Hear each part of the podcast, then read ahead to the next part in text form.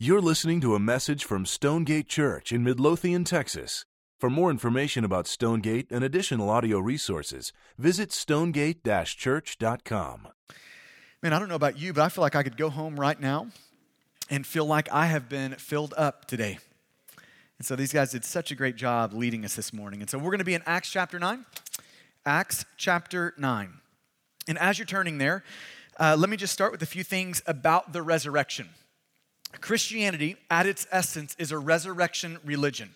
It's a resurrection. I mean, right at the center of, of Christianity is the resurrection. I love how one pastor put it. He said, if the resurrection didn't happen, then nothing really matters. But if the resurrection did happen, then nothing else really matters. Now, that's how important the resurrection is if you're a believer in Jesus, if you're a follower of Jesus. And even if you're not a follower of Jesus in the room, if you're kicking the tires on this this morning, the resurrection is the place to start. If it did happen, nothing else really matters. If it didn't happen, then go about your life, man, trying to eke out as much joy as you can now. But if it did happen, it changes everything.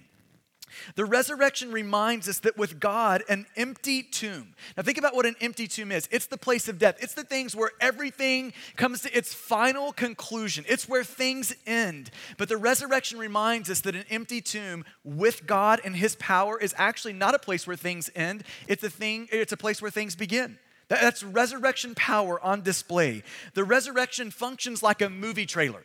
It functions like a preview of coming attraction. The, the, the, resurrection is reminding us that there is going to be a day when the resurrection power of God is unleashed on creation, and everything that is wrong in creation is going to be made right.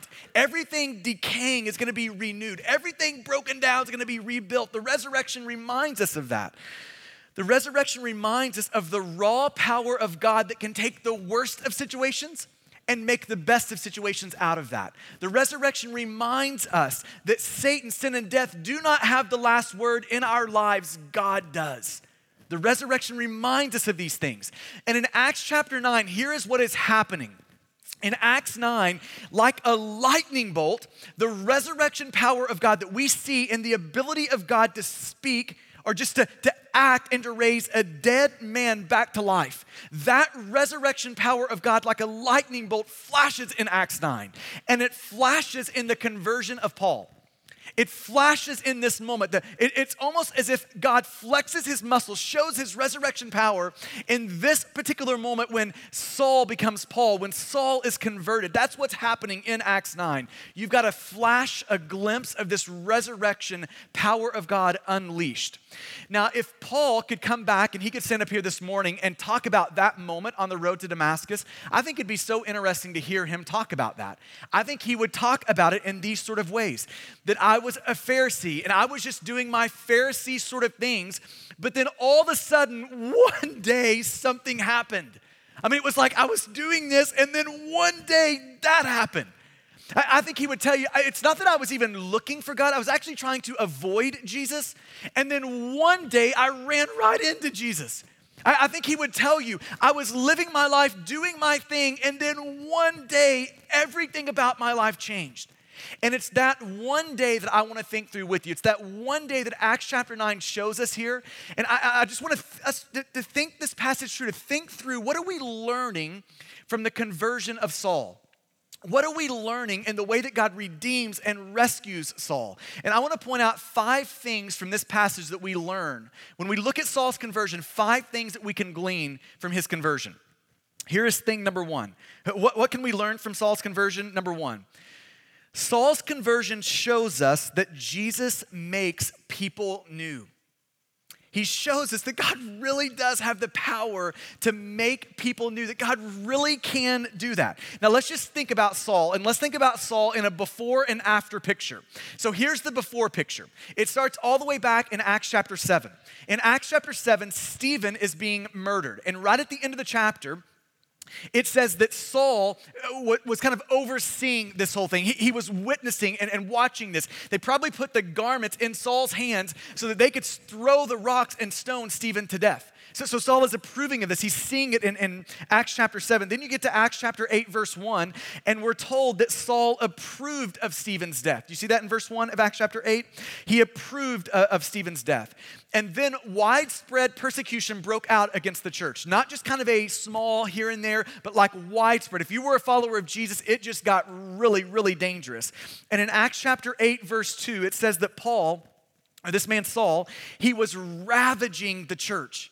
Now, ravaging is, is big language, isn't it? He was ravaging the church. Like a tornado, he swept into the church, leaving it in waste. It, goes on to say that he would go from house to house. And just picture this moment. I mean, like, th- these things have sights and sounds in it, right? Picture this. Saul's going from house to house, and imagine it's, it's Saul showing up on your doorstep today. He knocks on the door. You, eh, you, you know, open the door. You, he asks you the question Do you believe in Jesus? And you say yes to that. And all of a sudden, he rips you and your family out of your house and throws you in prison. This is what Saul is doing, eh, you know, kind of in the opening chapters here, you know, chapter 7, chapter 8. Then you get to chapter 9. And it says that Saul is still breathing threats.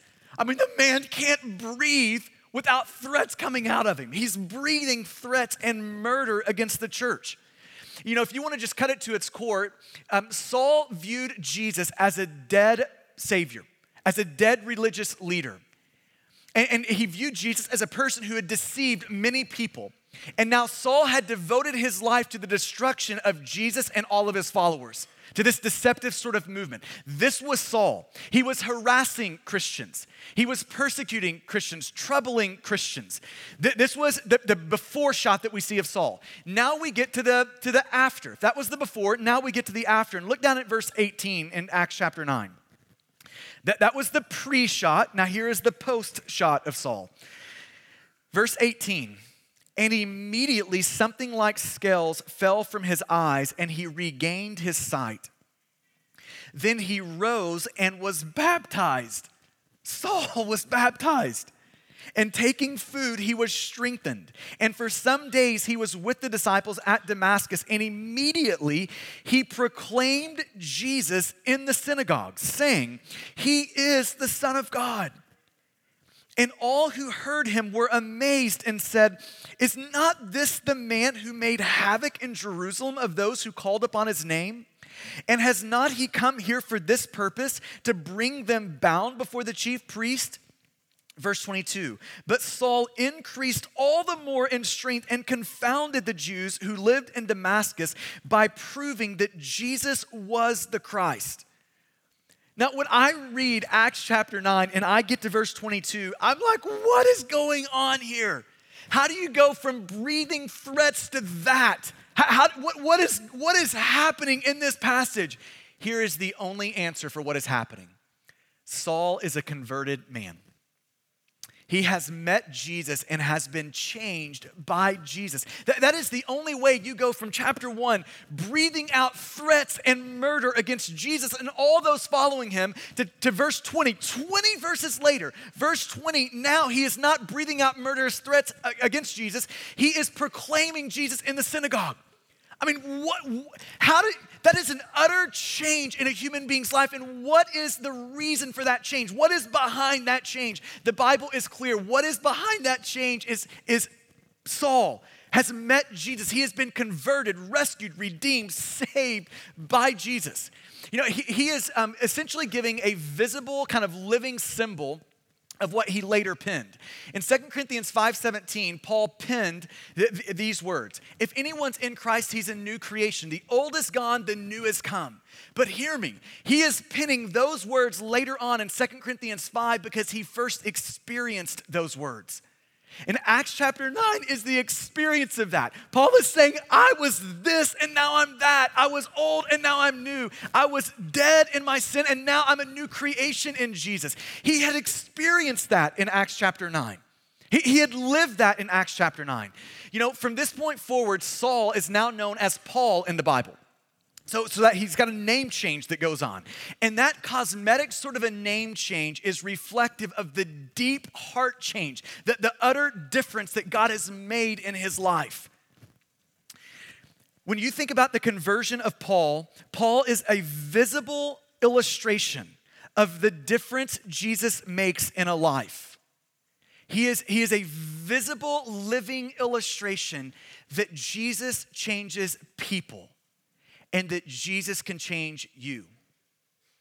He's living proof that that can happen. That Jesus can actually change people and he's got the power to change you. See, the, the, way the Bible presents all of our condition, um, pre Jesus or before we meet Jesus, is that we are dead in our sin.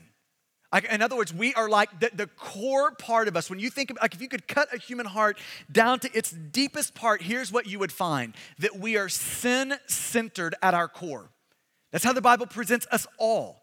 Now, I, I, don't think I have to give like a long proof of that. All you need is to have kids, and you're gonna see that's true, right?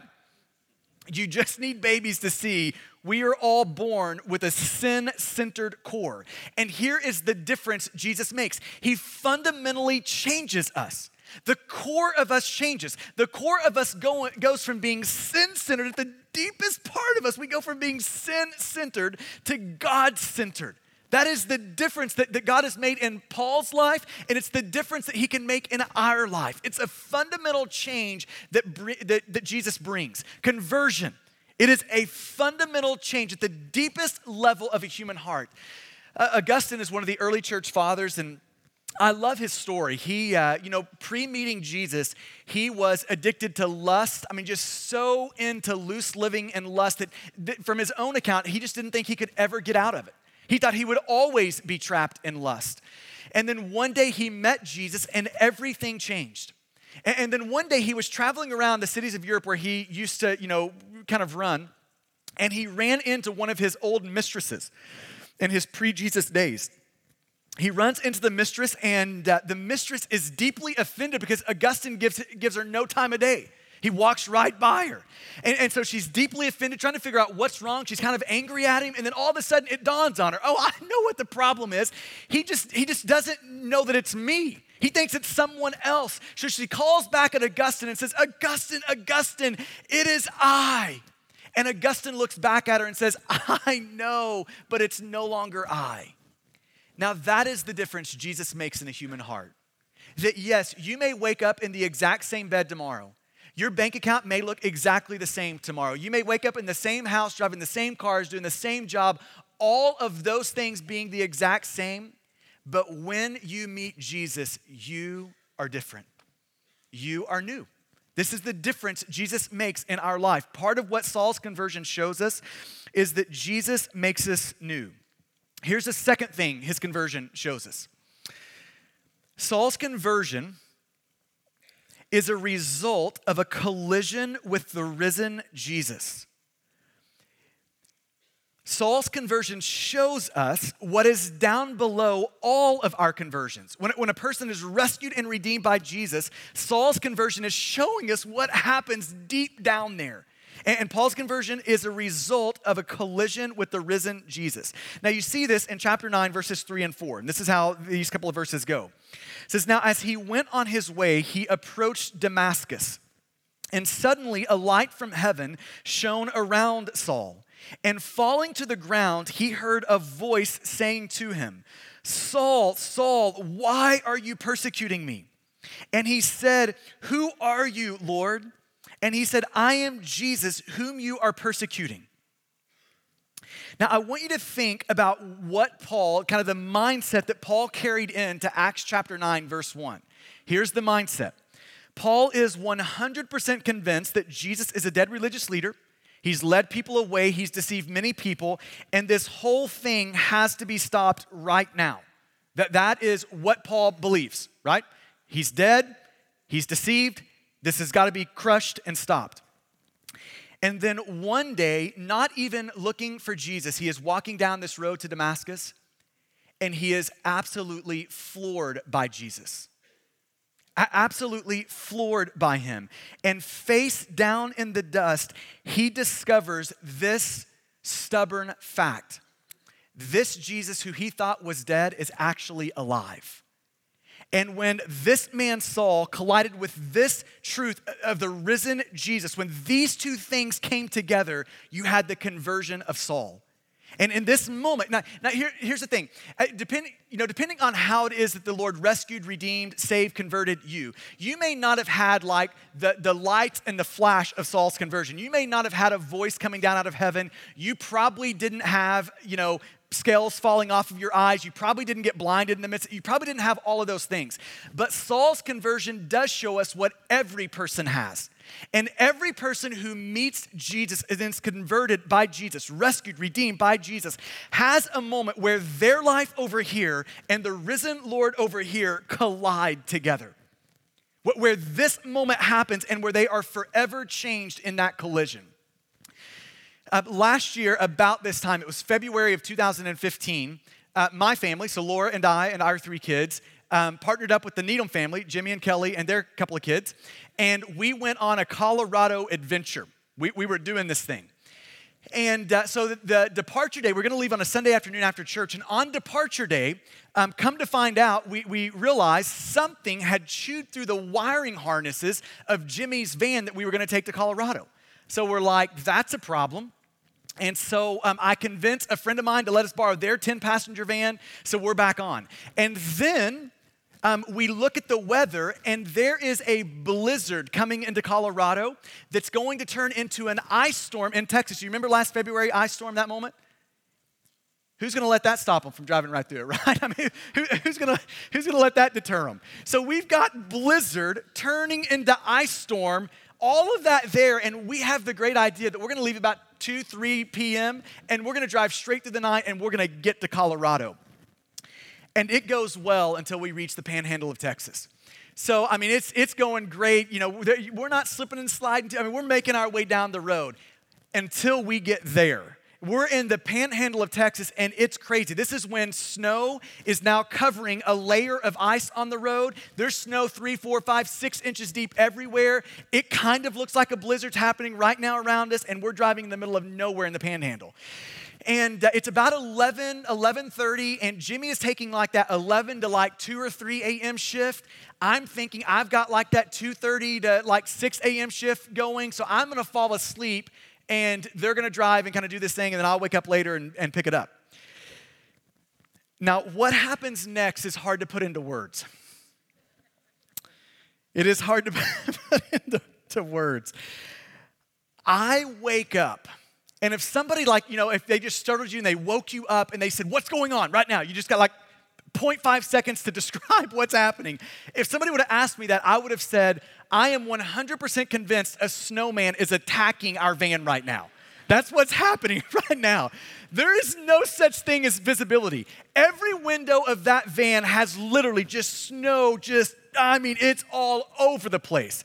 And uh, the, the first thing I hear is like the snow hitting our van from all angles. The next thing I hear is Jimmy saying, Hold on, guys, hold on. And about that time, I'm realizing our van's pointed this way, but we're going that way. How is that? How is this going down? So I'm realizing we are now off the road we are going backwards, and I'm just thinking we're about to die. That's what's gonna happen. I mean, just think about all the scenarios. You get a bar ditch and you flip, you wrap around a telephone pole, you do something that's gonna be really bad. Well, as the story turns out, we could not have picked a better place to ever in our life slide off the road perfectly straight shoulder into just a wide open field. We come to a nice, soft little stop out there. I mean, literally, it's like, we're gonna die. We can't see anything. We're gonna die. To it's a padded little nice stop. We're, we're like if the road's going this way, we're looking this way in our van away from the road. That whole moment goes down. And here's what's probably the most memorable moment of everything for me. All five of our collective kids are asleep in the back. Not a one of them wake up. They don't know anything's even happened. I mean, we had the we're gonna die moment, and then like, we're okay. Our kids are still asleep. The only thing it cost us was a $30 hubcap. We turned the van back on, drove off the little frozen tundra field, back onto the highway, and off we go. Now, I think that is an apt metaphor of how most people think about their conversion. It's a huge moment. Like, oh my gosh, it's such a memorable, huge thing that just happened. We have a moment, and then we get into the car of our life and we drive right back on the road as if nothing ever happened. I think that is the predominant way that people see conversions. And hear me, that is not a conversion. A conversion leaves you altered, it leaves you changed. It's like when these two things roll together, your life and the risen Jesus, in such a way where the metal of your life begins to bend around Jesus. That's a conversion. And let me just clarify here a person isn't converted because they decide they want their kids to grow up in a church. A person isn't converted because they want to turn over a new leaf in their life. A person isn't converted because, like an act of the will, where they're just going to kind of do better in their life. A person isn't converted because they had a big religious experience. I signed a card, I repeated a prayer, I walked down an aisle, I did something, and it was huge. It's, that is not necessarily a conversion. A, a person is converted, hear me on this, through a collision with Jesus. That's how a person is converted. When they get a glimpse of Jesus, when they get a sighting of Jesus that leaves them changed, that's a conversion. And without a bending sort of moment, a colliding sort of moment where your life bends around Jesus, you're not converted. A conversion requires that. This is what's at the heart of a conversion. Our lives meet Jesus in such a way where a train wreck happens. I love how Rosaria Butterfield, in her book, um, Secrets of an Unlikely Convert, talks about this. She says, This word, conversion, is simply too tame and too refined to capture the train wreck that I experienced in coming face to face with the living God. And that's a conversion. When our life and the risen Jesus come together in such a way where a train wreck happens, then we've been converted. If you could just imagine um, this, this morning, you know, they you finish um, um, singing this morning, Valentine reads the passage, and then I just don't show up. And we're all waiting, and I get here like 15 minutes late. And I walk up onto the stage, and I'm like, man, you're not gonna believe what happened today. But, but here it is. I walked out of my house at like 8:30 and a Mack truck, I'm talking an 18-wheeler, a Mack truck mowed right over me. I mean, like the tire went across my legs. It dragged me for like 300 feet down the road. You wouldn't believe what happened. But hey, I'm here and we're doing this thing. Now, if I said that to you, you would rightfully think you are crazy. And in the same way, we are crazy to think that we can have an emotional moment with God without it changing us and call that a conversion.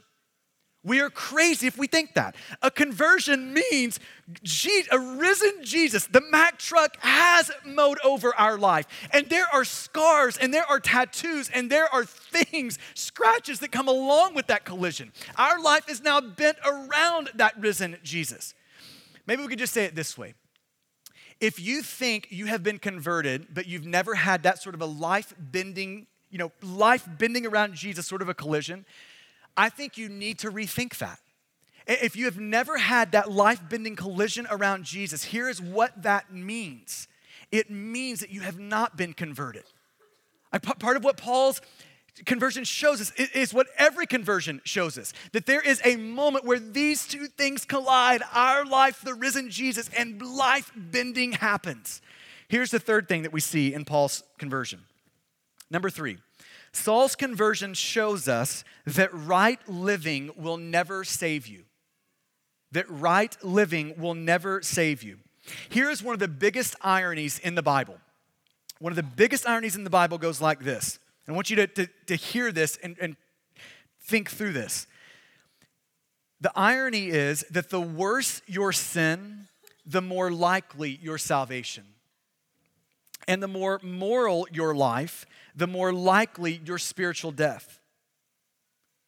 I mean, this is one of the biggest ironies of the Bible. The worse your sin, the more likely your salvation, while the more moral your life, the, the, the better you live. The law keeping, law abiding, good, moral person, the more moral your life, the more likely your spiritual death. Now, the New Testament teaches this over and over and over again. If you've done any time in the New Testament, here's what you're going to find the people who should be out are the ones in, and the ones who should be in are actually the ones that don't get in. They're the ones that are the outs. So if you think about this in the New Testament, your tax collector collectors and prostitutes.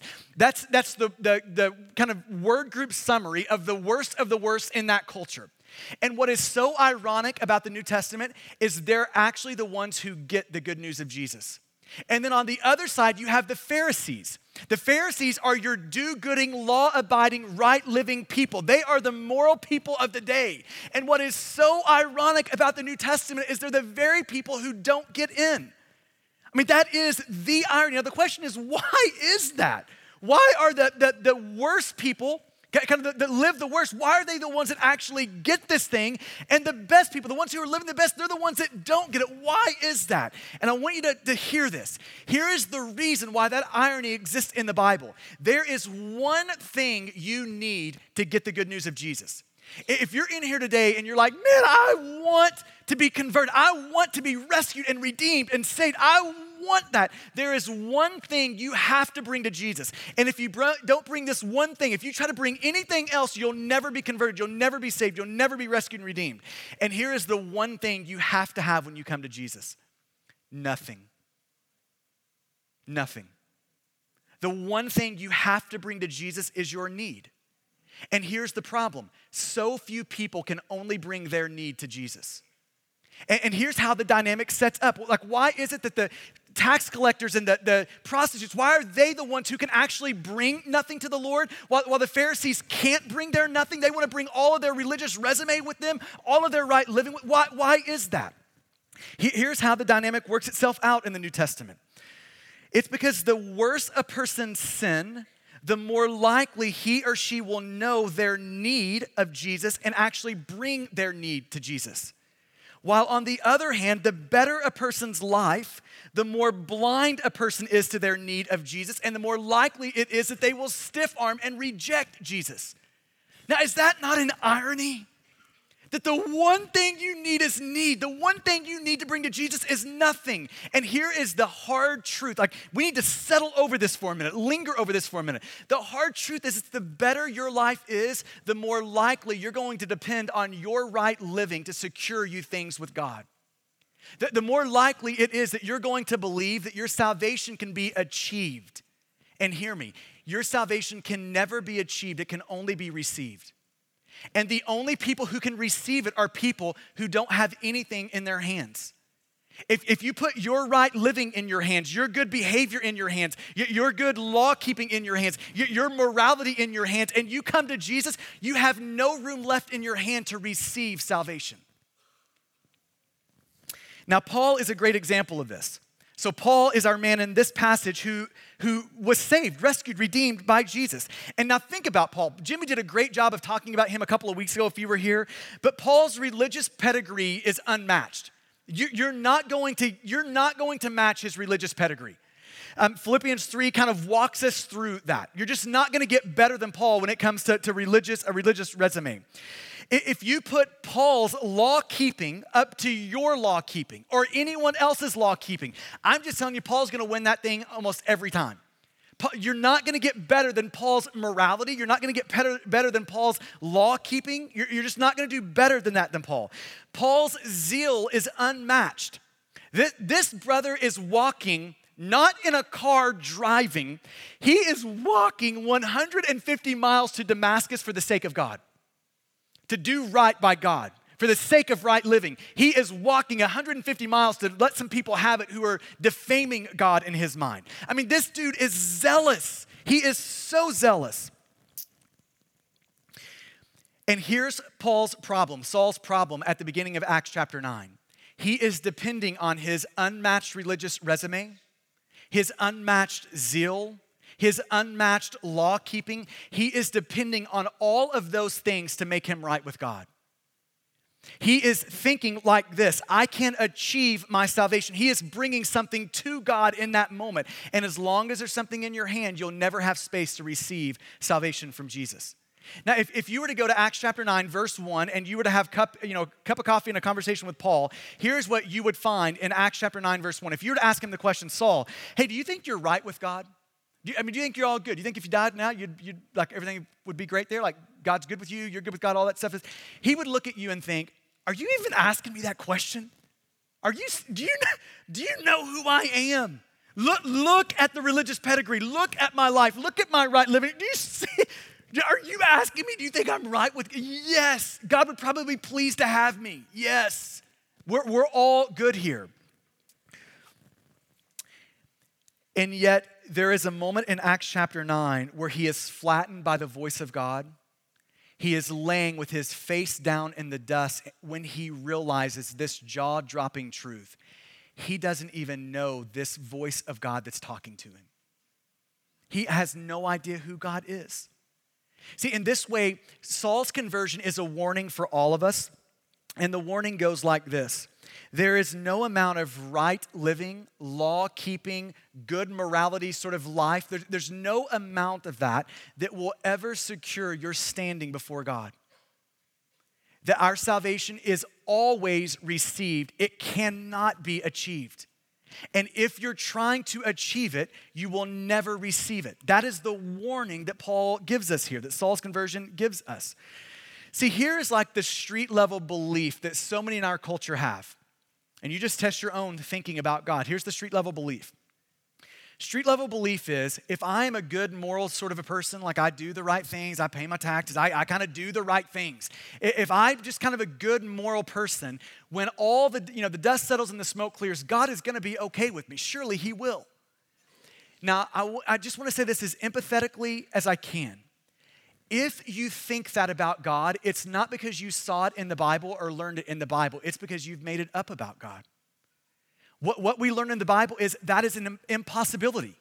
Your, your right living and morality cannot achieve for you salvation. It doesn't have the capacity. You will never live good enough to achieve it. It's an impossibility. It can only be received one of the things I love about our baptism services is that we let people tell their story of how the Lord saved them. And if you've been around for any of our baptism services, you'll, you'll find this story is, is evident in almost all of our baptism services now. There will be someone who stands up, you know, and gives the story of, man, I, I was the person who grew up around church. I, I've got this religious resume. Man, I can quote you verse and chapter. I can preach that sermon. I can, I've got the Roman road, you know, memorized. I, I can preach the, you know, the pain. I can do all of those things I just never actually knew Jesus. I just never like turned from my sin or my good living. I just never turned from all of those ways of trying to be right with God and threw my life upon Jesus. And today's the day. And I just wonder how many of us in the room this morning need that day to be today. Where we turn from our religious resume, we turn from thinking our right living is gonna make us okay with God and we just hear from the Lord, it can't do it. You're going to be doomed in your sin if that's your approach. But, but here's the great news the Bible actually gives us something much better than that. The, the Bible, God through the Bible says, hey, could we make this trade? What, what if you brought me all of your sin? I, I would love to take that from you. And if you'll be humble enough to, to, actually bring your need, to bring your nothing, to bring your sin to me, I, will receive that from you. And here's what I'll give you in return I'll give you the perfect righteousness of my son back. Could we make that trade? Could, could I, would, you let, would you be humble enough? Would you bring your nothing to the point where you would let me take your sin? I mean, this is the great news of the gospel. Let me take your sin so that I can then give you the righteousness of my son, salvation, conversion, redemption, great. Would, would you be okay if we did that? That's the great news of the gospel. But no amount of right living can do that for you. Saul's conversion reminds us of that, it warns us of that. Here's the fourth thing Saul's conversion shows us the gospel. It shows us the gospel. You see it in verses four and five. And falling to the ground, he heard a voice saying to him, Saul, Saul, why are you persecuting me? And he said, Who are you, Lord? And, and he said, I am Jesus, whom you are persecuting. I want to just point out two things this passage shows us about the good news of Jesus. Here's the first one it shows us God's initiating grace. God's initiating grace. Here's the storyline of the Bible God creates in His kindness, overflow of His big heart. He creates. He puts our first parents in a garden and gives them everything they need. They are lavish with grace and kindness and mercy from the Lord. And in response to that grace and kindness and big heartedness from God, our first parents rebelled against God. They sinned against God. They usurped the authority of God. They, they ran and revolted from God. Now, our first parents are representatives of us. They show us, Adam and Eve show us what we would have done if we were in the garden, and at the same time, they show us what we do now. They're representatives in, in that way for us. That they show us that we have all taken the big hearted kindness of God and we have smeared that in his face if we have sinned against him. That's your story, that's my story, that's all of our stories. But the Bible shows us that God doesn't leave us there in our sin. That even when we take his kindness and press that right back in his face, he, he doesn't push us away. God still comes after and pursues us with grace. He doesn't cast us off, but he actually comes to us in his grace. See, this is what I love about Acts chapter 9. Let's just answer this question Is Paul looking for Jesus in Acts chapter 9? He is not looking for Jesus in Acts chapter 9. And here is the great news about it you don't have to be looking for Jesus for Jesus to be looking for you. You do not have to be looking for Jesus for him to be looking for you. Paul's not looking for him, and all of a sudden he runs straight into him. He is floored. He is spoken to. This is all the initiating grace and kindness of God. That's one thing we see about the good news of Jesus. Is that, that through Jesus, God pursues us, He woos us, He wins us over. Here's the second thing we see about um, the good news of Jesus and Paul's conversion. We see um, what is a four word summary of the gospel. We, we see in this passage a four word summary of the gospel. And you see this in verse 4 when Jesus talks to Saul, he says, Saul, Saul, why are you persecuting me? Now, if I'm Saul, here's what I'm saying back to that. I am not persecuting you. I'm persecuting some people over here, but I'm not persecuting you. And, and now Jesus responds by saying, Yes, you are, Saul. When you persecute my followers, you are persecuting me. When you do good to me, you do good to them. You see, what Jesus is walking us into is the heart of the Christian gospel. And at the heart of the Christian gospel is our union with Jesus. That when we turn from our sin and throw our life upon Jesus, what happens in that moment is He now is in us and we now are in Him.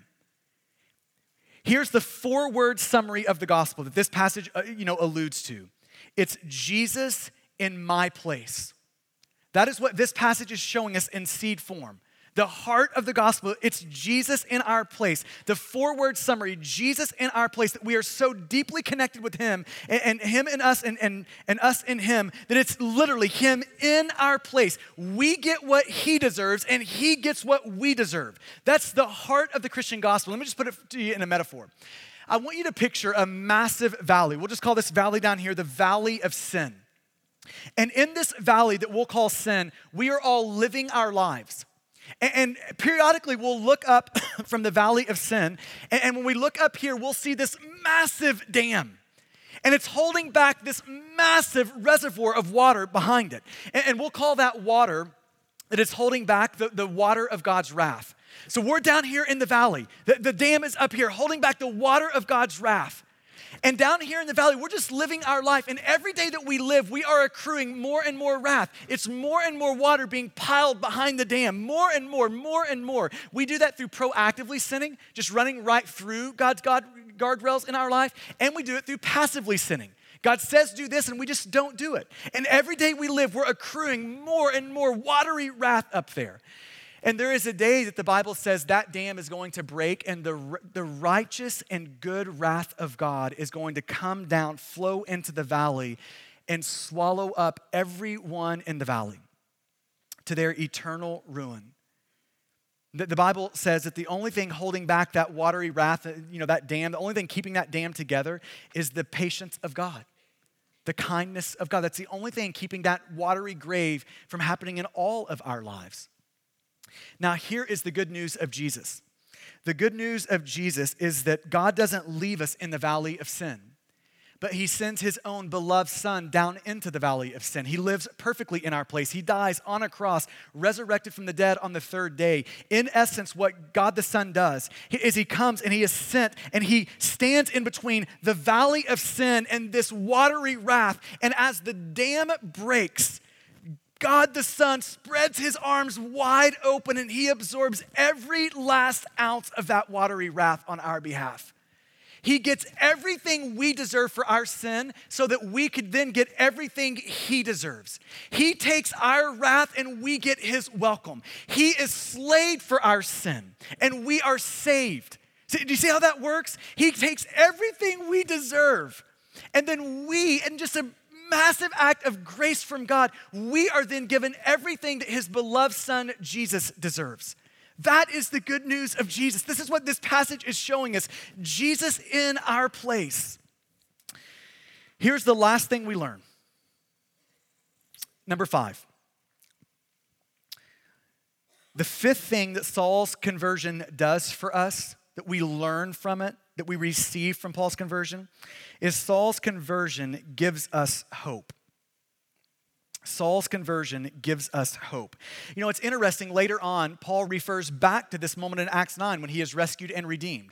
And here is how he refers to Acts chapter 9. This is going to be in 1 Timothy 1 15 through 17. This will be on the screen for you. Just listen to how Paul describes his conversion experience and kind of what he says that we should glean and learn from it. He says, This saying is trustworthy and deserving of full acceptance that Christ Jesus came into the world to save sinners. Aren't we grateful for that? He came into the world to save sinners, of whom I am the foremost. I'm the biggest one of them all, he says. Verse 16, but I received mercy for this reason my conversion is meant to be a help to you like this, he is saying.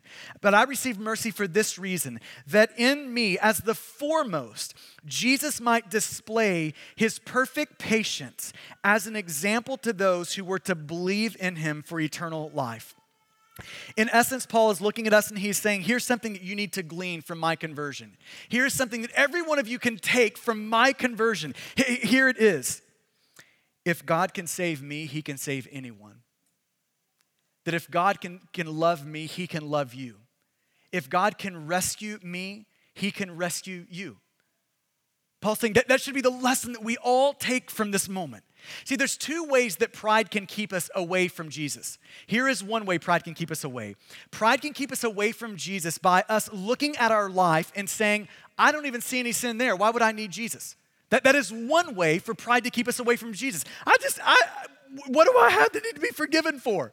I mean, when you're looking at perfection, what else do you need? That's one way. But here's the other way pride can keep us from Jesus. So, so if one way is we look at our life and we don't see our sin, therefore our need for Jesus, the other way is we look at our life and all we see is our sin. And we don't think we can be saved by Jesus. Now, hear me. Though, both of those two ways of relating to God are both full of pride. One is, I can't see my sin. The other is, all I can see is my sin. One produces the feeling of, I don't need salvation. The other produces the, the feeling of, there's no way I could receive salvation. And part of what Paul's story, his conversion, is meant to convince all of us of is this reality. Paul shows us that we're all in need of grace and we're all within the reach of God's grace. Now, hear that again. Paul's story shows us that we all need grace. If you're depending on anything other than the grace of God dealt out to you in the person and work of Jesus to make you right with God, you are doomed in the end. But, but we all need grace. And on the other side of this stick, we all are within the reach of God's grace. Like, I don't care what you have done in your life, you are not beyond the reach of God's grace. And you know how I know that? If God can save Paul, he can save you. Do you know how I know that? If God can save me, He can save you. That you're not beyond the reach of God's grace. You're not. You are within the reach of God's grace. See, Paul's conversion is meant to be a living, breathing witness to this reality God can save you. Now, hear me on this. It's not just Paul's conversion story that's meant to be a living, breathing witness to that reality, it's all of our conversions. See, part of what we're meant to take home from every conversion is we all need grace and we're all within the reach of God's grace. So here's how I want to end our service today. I want to end by allowing you to listen to four or five stories within our church family of the Lord, just like He did for Paul, colliding with them and rescuing and redeeming them. So listen to these. At our church, we were in Bible classes all week, and I became consumed with fear of where I was going to go when I died and was I going to go to heaven or hell? Because I believed in God, so I believed heaven and hell were real. But how could I be sure that I was going to go to heaven and not hell? Well, I understood too that God only allows people that are forgiven to come to heaven. So, how was I going to get forgiven for all the bad things that I had done? Um, I knew also that Jesus was the only way to uh, be allowed to get to heaven and be forgiven of those sins. So, as a child, I trusted in Christ that He rose from the dead to forgive me of my sins and that I was saved.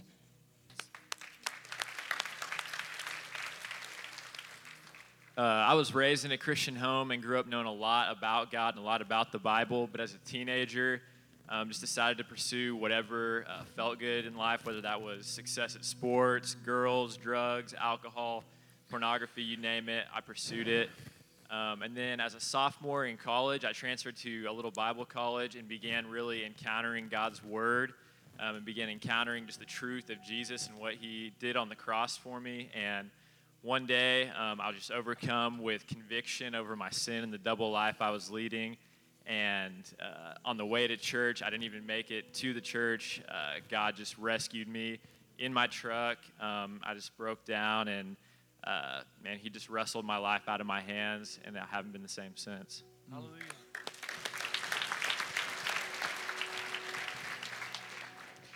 I also was raised in a believing home um, with parents who t- had taught me the truth.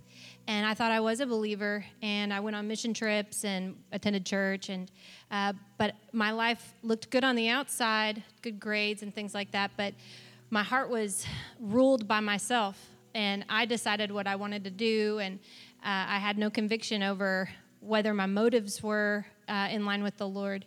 And um, it wasn't until I was in medical school that um, the Lord, through challenge and pain, um, He just brought me down to the end of myself. And I was like the prodigal son, just realizing I was eating from a trough of the world that was just trash. And it was at that point, and from that point on, that I said, You can be in charge of my life. Not only do I trust you for my salvation from your wrath, but I, I trust you to be in charge of my life and that whatever course you have for me, whether it has pain or not, um, that you're a good father and you're worthy of trusting. And so um, from that point on, he has ruled and reigned. Um, that's it. Amen.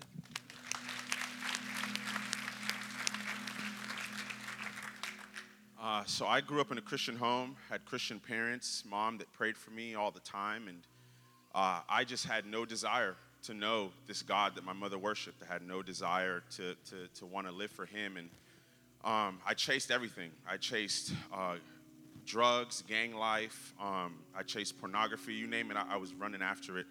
Just to give you a picture of how deep in sin I was, I was in the eighth grade classroom. I was 13 years old, and the dean of the school and two sheriffs walked into the classroom and said, We need to see Andre Gray. My teacher pointed to the back of the class, and I walked. I was walking with these two sheriffs and this dean to the principal's office. I never forget the words this dean said to me. He said, Andre, your days of being a drug lord in our middle school is over.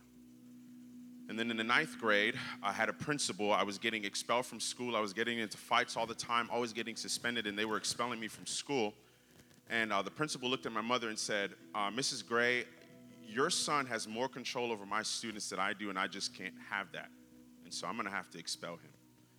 And uh, 10th grade, I was 15 years old. It was August of 2005. I was walking into a youth group uh, for the local church that my family was attending with no desire to want to be there. I had plans to go to a party after. Wasn't listening to the sermon, didn't engage in worship. But for some reason, at the end of that service, as that pastor was giving that altar call, I had this strong urge to walk up there and I didn't know why. And I walked up and I had a definitive moment with Jesus Christ. And that next morning, Saturday morning, I walked into that church for leadership training, trying to figure out what does it look like to live for this man that I met the night before. Okay.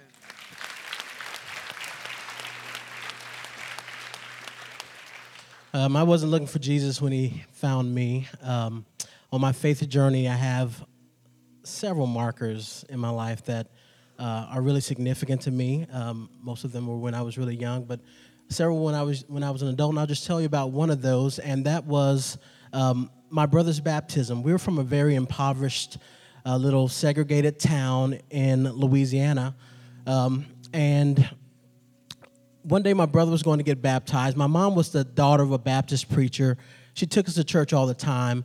But at my brother's baptism, um, there was only one baptistry for all the black churches on this side of the tracks that we lived on. And um, So whenever there was someone who was going to be baptized, we would walk from our churches to the baptistry that was outdoors and just going through the streets, singing hymns. People would be coming out of their houses in droves, just joining in the, the procession. Um, Baptist baptism people had on white robes and there's all this singing and we get to the to the baptistry and I hear my granddad start to preach about eternity and about Jesus and when I was about 5 years old is when that happened and that was just such an impactful day for me and that and and, and my life has never been the same since.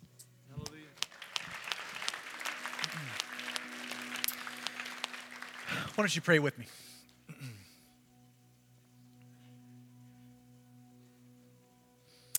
Paul's conversion, these conversions, are all meant to impart hope that we all need grace and no one's beyond the reach of grace. I love how one of my favorite pastors defines the good news of Jesus. He says it this way We're all idiots. It's the humbling part. We're all trapped in our sin, can't, can't find our way out on our best day. We're all idiots, but we have an incredibly bright future in Jesus. He's lived for us, He's died for us, He's opened up the way out of sin to human flourishing, to all that God would have us be. We're all idiots. We have an incredibly bright future in Jesus. And here's the part I love about the good news of Jesus. And anyone can get in on this. Anyone.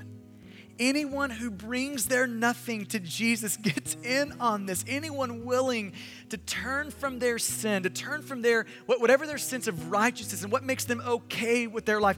Anyone willing to turn from all that and to throw their life upon Jesus, they can get it. Anyone who wants it can have it. Anyone who wants in can be in.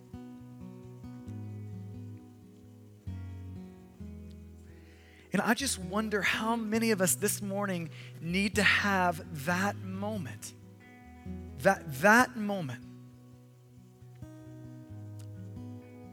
You know, for some of us in here, that moment means we're looking at our morality and our right living, and we're recognizing that we have been depending on our right living to secure us and to achieve for us our salvation. Saul's conversion shows us if it doesn't work for Saul, it would never work for us.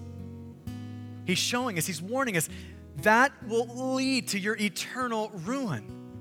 Salvation is not achieved, it's always received. It always happens when we bring our nothing to God. So I, I, just can't imagine, but some of us in this room today n- need to turn from our morality, our right living, all of those things that we've been depending on, and we need to throw our life upon Jesus.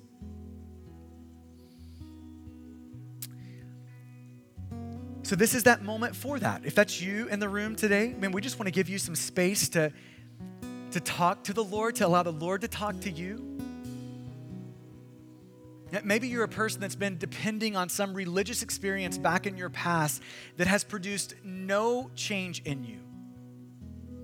Maybe you're the person who you're depending on this big emotional moment while all the while, when you look at your life, there's never been a collision that has shaped and bent your life around Jesus. And if that's you, the Lord is saying to us with open arms if you want it, you can have it. If you'll bring your nothing, I'll do it. If you'll open up your hand and receive it, I'll give it. So, Father, will you talk to us? Father, if we are the religiously lost, those who are depending on our good deeds, thinking like Paul that they are securing our salvation, while all the while we are blinded to the fact of our eternal ruin that's going to be running right into our life. Father, don't let us leave here today without being haunted by that. Keep us up at night. Don't let us sleep until we get that nailed down.